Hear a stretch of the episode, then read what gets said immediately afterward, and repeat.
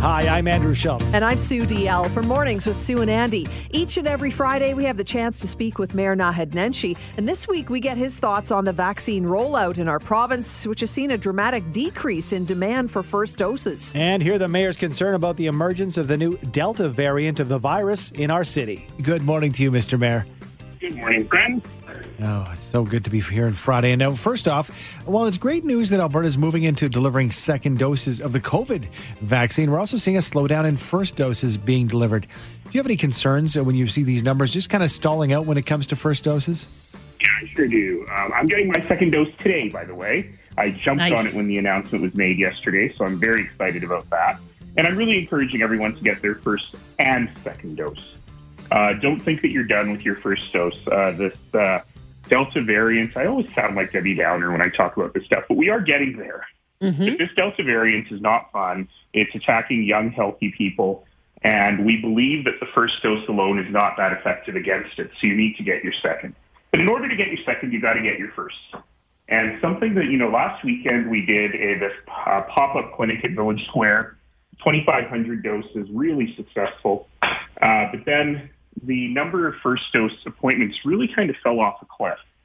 And uh, we're not sure why that is. Have we hit the limit? Are people being vaccine hesitant? I think there still remains an issue with access.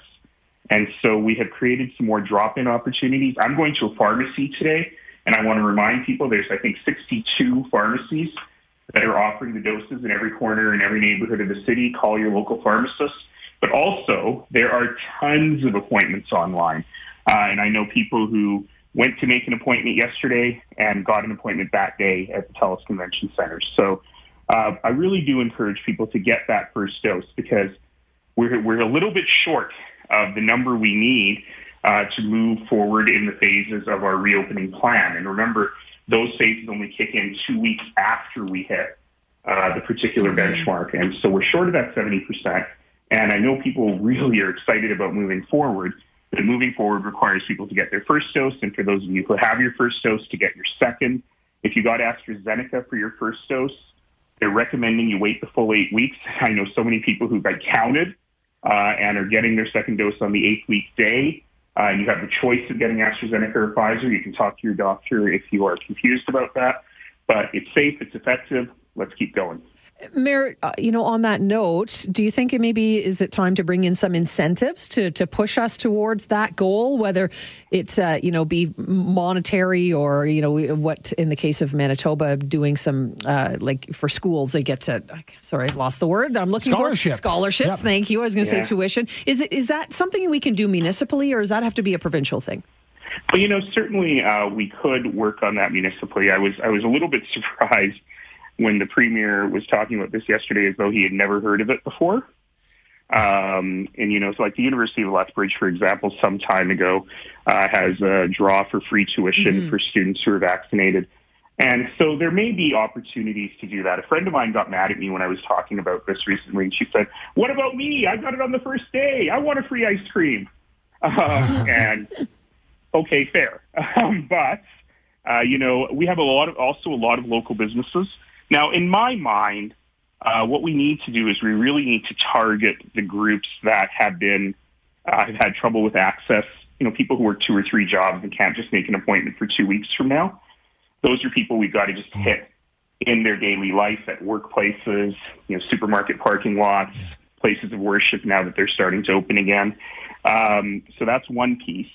And then the second piece is for those, uh, there are demographics where it's a little bit lower, young men, for example. And so you want to really focus on things that are really um, aimed at those folks. I think that's more effective than broad-based, uh, you know, because if you're an anti-vaxxer, a lottery is not going to help you. But if you're someone who just hasn't been able to make an appointment, Or you're someone on the who's a bit on fence. the fence, we Yeah. can have we can do some work here. Yeah, and- and make sure it's accessible, and maybe we'll have that success. Uh, yeah, question about uh, Stampede because uh, we heard this week uh, the parade will look different. The parade won't have live spectators, but it's going ahead. And then an interesting announcement yesterday, announcement yesterday from the Cowboys group that the music festival is not going to be going on. So uh, some interesting news, uh, positive and negative, when it comes to Stampede. Do you still still feel good uh, with Stampede going ahead from what we've seen in the yeah, past? Yeah, I've spent I've spent an enormous amount of my time this week um, dealing with uh, the various uh, different orders of government and with the Stampede on the state Stampede plans. And you know, I don't want to be too political about this, but there is an order of government. You can imagine which one, which is just like, "Woo, best summer ever! Do whatever you want." and that has really never been the Stampede's point of view. Uh, we've really taken the point of view that we're going to have a celebration. It's going to be respectful. It's going to honor the essential workers. Uh, and it's most of all going to be safe. And right now, that is really the goal that we're working on. So I'm very comfortable that it will be. And ultimately, we are supporting businesses and nonprofits in whatever decisions they make. And the critical thing is we got to be respectful of one another. You know, there will be people who will continue to wear masks for a long time. There will be people who are, would not be comfortable in going to the Stampede this year. Mm-hmm. There will be people who will be comfortable in doing that. And as I've been saying for so many months, we just got to be kind to one another. And you know, that Cowboys statement, it's worth reading. Uh, I, I never thought that I would say, and, and it's a great Calgary business, but I never thought I would say, wow, the tone out of Cowboys is perfect. um, but you know, for the decision they made. And yeah. I'm not saying everyone should make that same decision, but for the decision they made, they put out a statement that was really thoughtful. Mm-hmm. And they really said, look, we offer a certain kind of experience. We just don't feel right about offering that experience, that Cowboys experience, and people know what I'm talking about, in this environment. We'll come back bigger and stronger in 22, and then they spent a lot of time thanking everyone who's got us through this pandemic. And those guys have been closed for 15 months. Yeah, it's, it's certainly They've been hit harder than any business. Not an easy decision. and sure. the open heart and generosity that they went with was amazing. And then the line that got me is when they said, "And you know what? The essential service workers need a break. Let's not pile on." Mm-hmm. And I was like, "Wow, that's." Really community minded. Um, so that was their decision. Others will make different decisions and we will support them in that. But let's just be open-minded and kind to everyone as we navigate this confusing transition period uh, to whatever comes next. Yeah, most definitely. And Mayor, can we ask you to hang on a couple of minutes? We want to talk to you about Neighbor Day. Yes, of course. Okay, we'll be right back with Mayor Nenshi. Back with Mayor Naheed Nenshi. Thank you for hanging around with us, Mayor. We want to talk to you about Neighbor Day. We're, what, just over a week away? How are you yeah, encouraging people to that. market for us this year? Well, you know, this is another one, excuse me, this is another one of those things where uh, you were in a transition period. And so what we're really encouraging folks to do is to celebrate Neighbor Day. Remember, the whole point of Neighbor Day was to celebrate community spirit in the sense in the in the face of adversity after the floods. And so I'm I'm a little sad because this will be my last Neighbor Day as mayor, uh, and it won't be the way it was before. I, I I I could easily go to 30 events on Neighbor Day, but we really are encouraging people to do stuff. So, but do it safely. So the outdoor gathering limits are up to 20. So you can have an outdoor barbecue or you can go to the green space in your neighborhood with your neighbors. You should be safe. You should be physically distanced. Wear a mask if that's not possible. Uh, don't share food, but you can individually plate food. Um, so we're hoping people will do things like that, driveway get-togethers. Uh, we're not issuing any permits for full-on block parties this year, but there are some permits available if you want to book a green space, including our new uh, pilot uh, where you can book picnic tables and have alcohol in parks. So there will be lots of opportunities to get together. Uh, a lot of people are still doing one last virtual uh, party because none of us are sick of virtual parties yet. um, actually, I'm not. I still enjoy my occasional online board game parties. um, but uh, in any case, uh, we really do encourage people to participate. If you want me to show up at your virtual party or your safe outdoor party, uh, stop by calgarymayor.ca and invite me. Um, but, you know, let's use this as an opportunity to really uh, honor what we've been through this year and honor the community spirit that continues to drive us and what we're trying to do here together. You know, these last few months have been difficult because people have been sad and angry and tired and that community spirit feels a bit frayed, but it isn't really. You know, this is who we are. We look after one another and Neighbor Day is a great chance to celebrate well, that. And I'm just going to throw down the gauntlet right now. It's your last uh, Neighbor Day as mayor. Um, what was that address one more time where people can book you? CalgaryMayor.ca. Let's uh, let's uh, let's see. Mayor Naheed Nenshi at 700 of these things. Let's make it. let's make it. Well, if they're virtual, I could totally do it. If they're virtual, yeah. Well, let's uh, let's let's have you go with a bang. Uh, but it sounds great in uh, celebrating our neighbors. Something we should do more mm-hmm. often. And now we looks like we're going to have that chance as we move forward as well. Thank you so much. Thank you, everybody. Thank you, guys. Everybody stay safe. Get that second shot. Let's finish strong. Good stuff. That is Mayor Naheed Nenshi.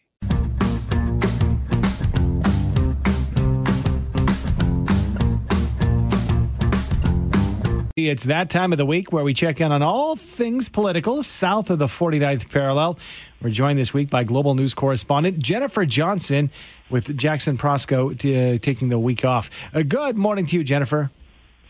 Good morning. Thanks for having me. Thank you for being here. Let's talk about, you know, arguably the biggest story when it comes to, to business and energy and tied to the U.S., uh, not only in our city, in our province, but across the nation. The Keystone XL pipeline uh, being completely scrapped. Any reaction down in the U.S. to the scrapping of this huge project? You know, the Republicans have hit on this quite a bit as just another flaw in Joe Biden's agenda. But, um, you know, it hasn't gotten a lot of headlines other than what you said, that it's being scrapped and that, you know, the project is, has ended. But it's not a big headline maker down here, and it's not you know, one of the big topics that the Republicans are attacking Joe Biden on. So mm-hmm. not really. So not even a concern in terms of job losses on that side of the border.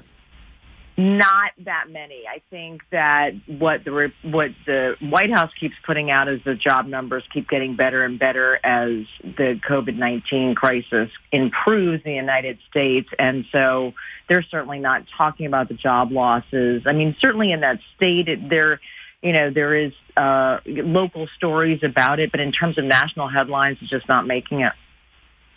Let's talk about you know uh, the big G7 that's going on, and it's you know the images we saw here of uh, Prime Minister Justin Trudeau hopping on a jet, first time leaving Canada in over a year. I know that President Joe Biden is in attendance. What's what's the number one issue on his agenda at the G7? Well, the number one issue at the G7 for the United States is proposing and getting agreement on a, um, a global minimum tax, is what they call it. And so, what the United States wants to do is end this what they call the race to the bottom, where countries offer the lowest tax rate to large corporations to locate in that country. And what the Biden administration has been pushing is a minimum tax rate of at least 15%, but the G7 leaders agree that every country has a minimum tax rate of 15%. So these corporations don't shop around for where they can get the lowest tax rate. Therefore, they can pay, um, you know, they can save money through taxes and it affects the workers. You know, they just can, can get the lowest, lowest deal. And so that's the biggest priority for the United States, getting the agreement, which apparently they have so that every country in the G7 agrees that there has to be a tax rate of at least 15% for these corporations. Another big topic at the G7, I know, is the, the vaccines, and the U.S. is vowing to donate 500 million COVID vaccines to the world, and that seems to be a big thing for Joe Biden as well. Right. So we, I mean, the, the United States definitely has excess vaccines, and while uh, Joe Biden wants to get 70% of the country vaccinated by July 4th, there still is a lot of vaccine hesitancy. And so there are millions of vaccines, hundreds of millions of vaccines in this country that are sitting around. They just extended the deadline for the Johnson & Johnson expiration date, if you will, of 30 days to 45 days. So this was a, you know, olive branch from the Biden administration to the world 500 million doses of the Pfizer vaccine. And the G- G7 leaders have matched that, and they're going to pledge another 500 million. So a billion vaccines will be going to countries that are really hard hit. I mean, the United States is at the point where it's vaccinating 12 year olds, and there are many, many countries around the world that aren't vaccinating adults mm. yet. So, you know, it's time to share the wealth, if you will. I'm wondering if you can give us a picture of what it's like uh, now. Uh, we, we see the images of, you know, sports arenas, uh, some of them packed, if not fairly packed, in, in very few masks. Is is this something that you know you're still seeing you know uh, uh, uh people going out of their way with the PPE and the social distancing, or does it seem like it's back to normal, Jennifer? Well, you know, that's a really good question because I every once in a while I'll walk into a place because they you know no one really is wearing masks in in states that have relaxed the mandates. What they do is they have signs that say if you've been vaccinated, you don't need to wear a mask, so people aren't wearing masks. But I still walk into places and I think, oh my gosh, I forgot my mask, and I'll go back and get it. Um, so it, it, it's a little bit strange. It's a strange feeling because we're so used to wearing masks. I still feel personally uncomfortable not wearing them, so I tend to to keep wearing them. And that, there are a lot of people, like you said, that are going to these um, these sporting events, the Indy 500 and and you know Belmont Stakes.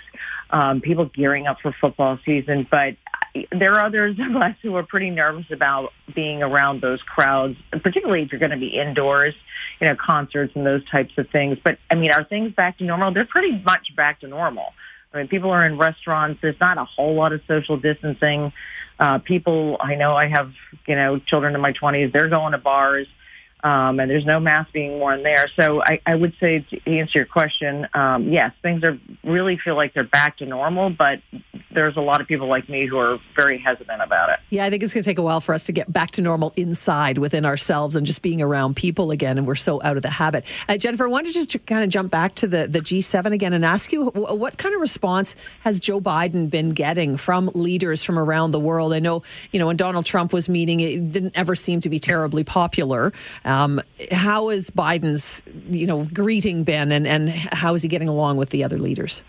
You know, Sue, I thought you'd left me let me off the hook this time, but we're going to go there. Yeah, we are. Uh, you know, obviously, it's a completely different feel for um, the leaders, the world leaders, with uh, Joe Biden showing up, President Donald Trump. I mean, there were pictures of Donald Trump, you know, first time around pushing world leaders aside so he could get to the front of the pack when pictures were being taken. And uh, he certainly made disparaging comments to people like, uh, you know, Germany's leader, Angela uh, Merkel. And so this is a completely different guy who is showing up to his first G7 as president. And I think it's a welcome relief to the G7 leaders that the spotlight is going to be on their agenda rather than on one person. Mm. Right. Let's. Uh, that was delicately put. Yeah. yeah well done, Jennifer. Well done. it's, it's, it's, a valid question. I, I like it. Uh, let's uh, let's talk about the borders. I know that you know Canadians who love to travel down south are chomping at the bit. We're hearing here that it looks like about 75 percent rather. Federal government is saying of that first dose that they'd like to see before they open it on this side. What are you hearing, and, and what is the process moving ahead to perhaps open the border uh, to to Canada from the U.S. Uh, point of view? I, I think people down here are chomping at the bit to also go up to Canada and get that border open because because Americans are traveling, you know, pretty much anywhere mm-hmm. now. Um, and there's still some countries, Australia and uh, other countries that are difficult to get into. But I have a lot of friends who have gone back and forth to, you know, the Caribbean islands, Mexico. So I, you know, there's there's a great desire to get things opened up between the United States and Canada. The trick, I have to sort of throw out something else in terms of summer travel in the United States, there is a severe shortage of TSA agents. Um, and these are the folks um, who check, you know, your passports and your IDs, and you know, to ward against terror, terrorists traveling. But they're, the lines are unbelievable Ooh. now in the United States airports. So, you know, for your listeners out there, if they're planning on traveling once the borders are opening are open up, uh, be aware that there is a real shortage of TSA agents. The TSA agents are actually asking for volunteers to come forward. Wow. Because the lines are so bad. So just a little asterisk on that, you know, future travel plans. It's not all a bed of roses once you get back it's to the not. travel thing. Yeah. Well, we, we have no clue about what that's like yet, but I guess we'll get there soon enough. Thank you so much, Jennifer. Appreciate it. Great. Thanks for having me, guys. Nice have, to talk with you. Have a great weekend. That is Jennifer Johnson, Washington correspondent for Global News. And the world just recently marked 40 years since the first five cases of what would later become known as AIDS were officially reported. And boy, have we come so far since then. That brings us to this weekend with some gala glitz and glam. That's what's being promised at this year's edition of the Splash of Red, a big event offered up by Calgary HIV Community Link. And we're getting all the details this morning as we're joined by Katie Ayres, the group's executive director. Morning, Katie. Good morning. Thank you for having me. Well, thanks so much for being here with us. So, talk about HIV Community Link first off. Tell us a you know little brief bit about your organization.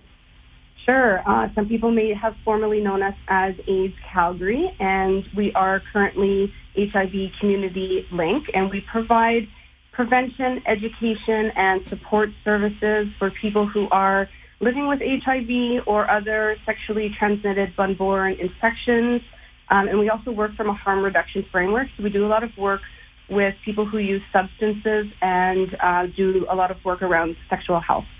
You've got the gala, glitz and glam, uh, you know, uh, all part and parcel to something like a gala that's being held. What are you trying to accomplish? Is this is this an awareness or a fundraiser?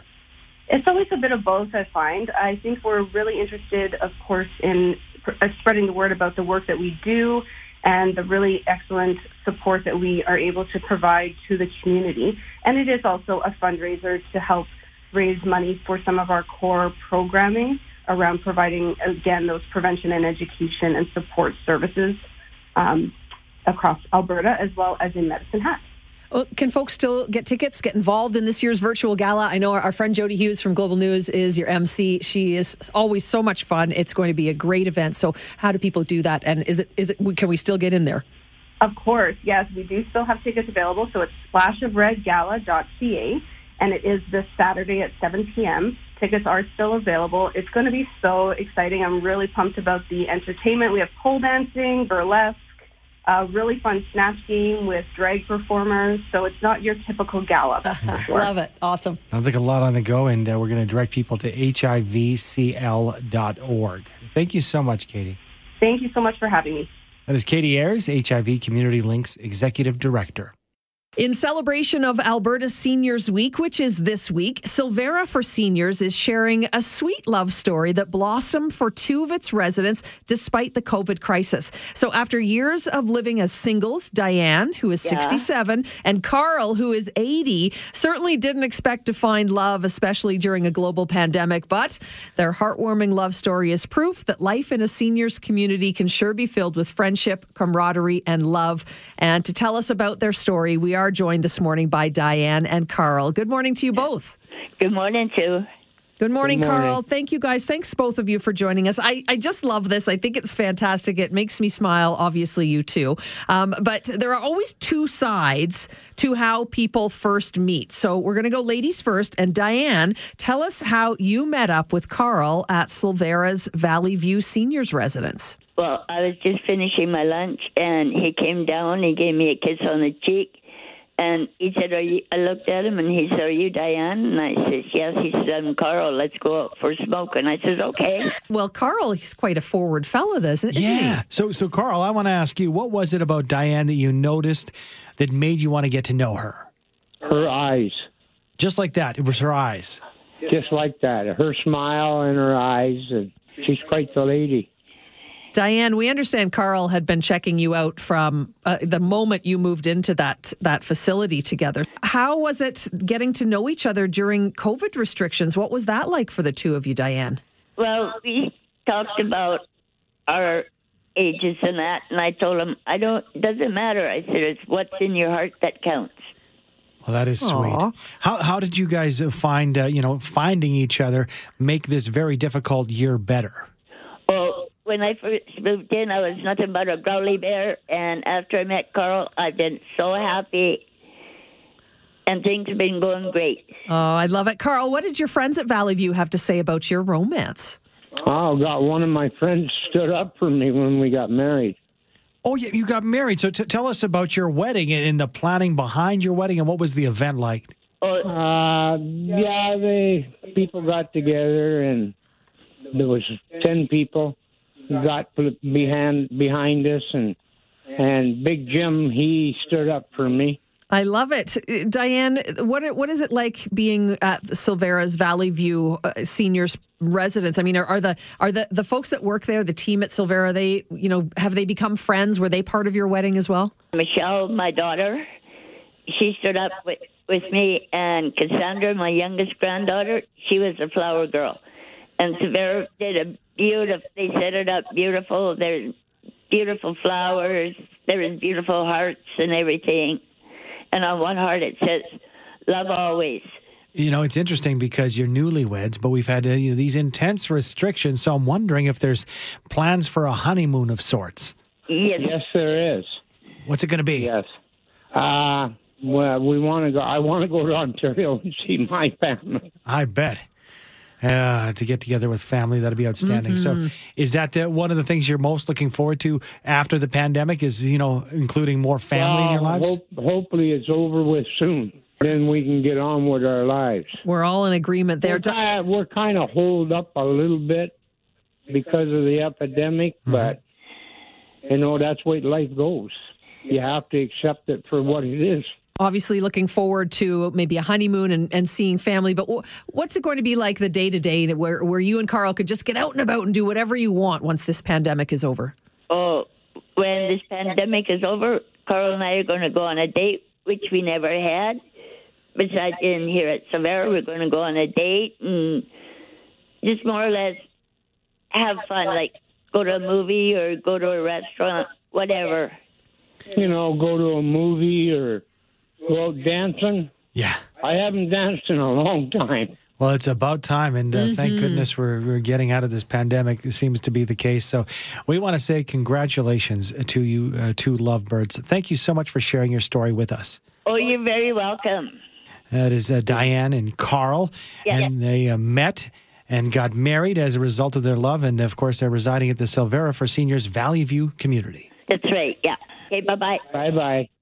Isn't that the best story? I just love those two. I love that they met during COVID. They Mm-hmm. dated. They got married. Nothing's going to stop those two. Senior- Love, love conquers all. Andy, Senior lovers in a dangerous time. this should write a There's a new like you know, that. Bruce Cockburn could re- do one of those. Oh man, yeah, that is, that is fantastic. Uh, you know, and also fantastic. Uh, they're winners in love. You could be a winner as well. Know it. With our dad jokes contest, it rolls on. In case you don't know, not this Sunday, next Sunday. Still plenty of time to, you know, handcraft Mm-hmm. or uh, you know purchase that perfect gift for dad. Uh, because it's the highlight of the year, as far as I'm concerned. I mean, Day. let's face it, it's the biggest day of the year. It's the biggest celebration, the biggest holiday, the one we need to focus on most, for sure. I mean, I, I'm almost speechless. I, I get so worked It's- up. yeah, yeah, I know you do. about it. Uh, but what we want you to do is send in your dad jokes to 770chqr.ca. So you send in a dad joke, that gets you entered on our contest page. And the grand prize, this is a beauty, and dad is going to freak out when you put a little bow on it and then give it to him on Father's Day. A La-Z-Boy recliner. This bad boy is $1,500 value. You, you can't win if you don't enter. Don't forget all the information again, 770chqr.ca, the contest tab. You have to not only put your info, but we need your joke. You Well, yeah. can't forget to put your joke in, No right? joke, no win. And brought to you by La-Z-Boy Furniture Galleries. And, you know, maybe you need some examples, Sue. Is that right?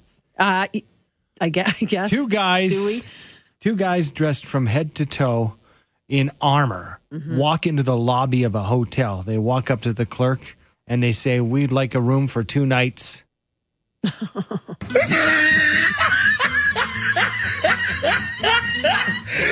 Hey, was Sue. waiting for the punchline, and that that was it. Sue, I've been meaning to tell you. I got an Yeah. email the other day telling Yeah. me how to read maps oh. backwards. Oh, Turns out it was just spam. That's maps. Oh, no, no, no, no. what, wondering, Sue? Oh, you've got another one. Oh, what's, good. What's the difference between black eyed peas and chickpeas? I I don't know. Black eyed peas can sing us a song, and chickpeas can only hum us one. hummus one. You saved the I best got a for feeling what Last there. tonight's gonna be. Okay. Uh, oh. I will just to, to remind people to go to 770chqr.ca. Doesn't matter how bad they are. Well, they're all bad. They're dad jokes, but So bad they're good. enter the joke and be entered in the contest. And good luck to you. Oh. Thanks for downloading and listening to the podcast. Don't forget to subscribe, rate, and review for free at Apple Podcast, Google Play, or wherever you find your podcasts. And tune in to Mornings with Sue and Andy from 5:30 to 9 every weekday morning on 770 CHQR.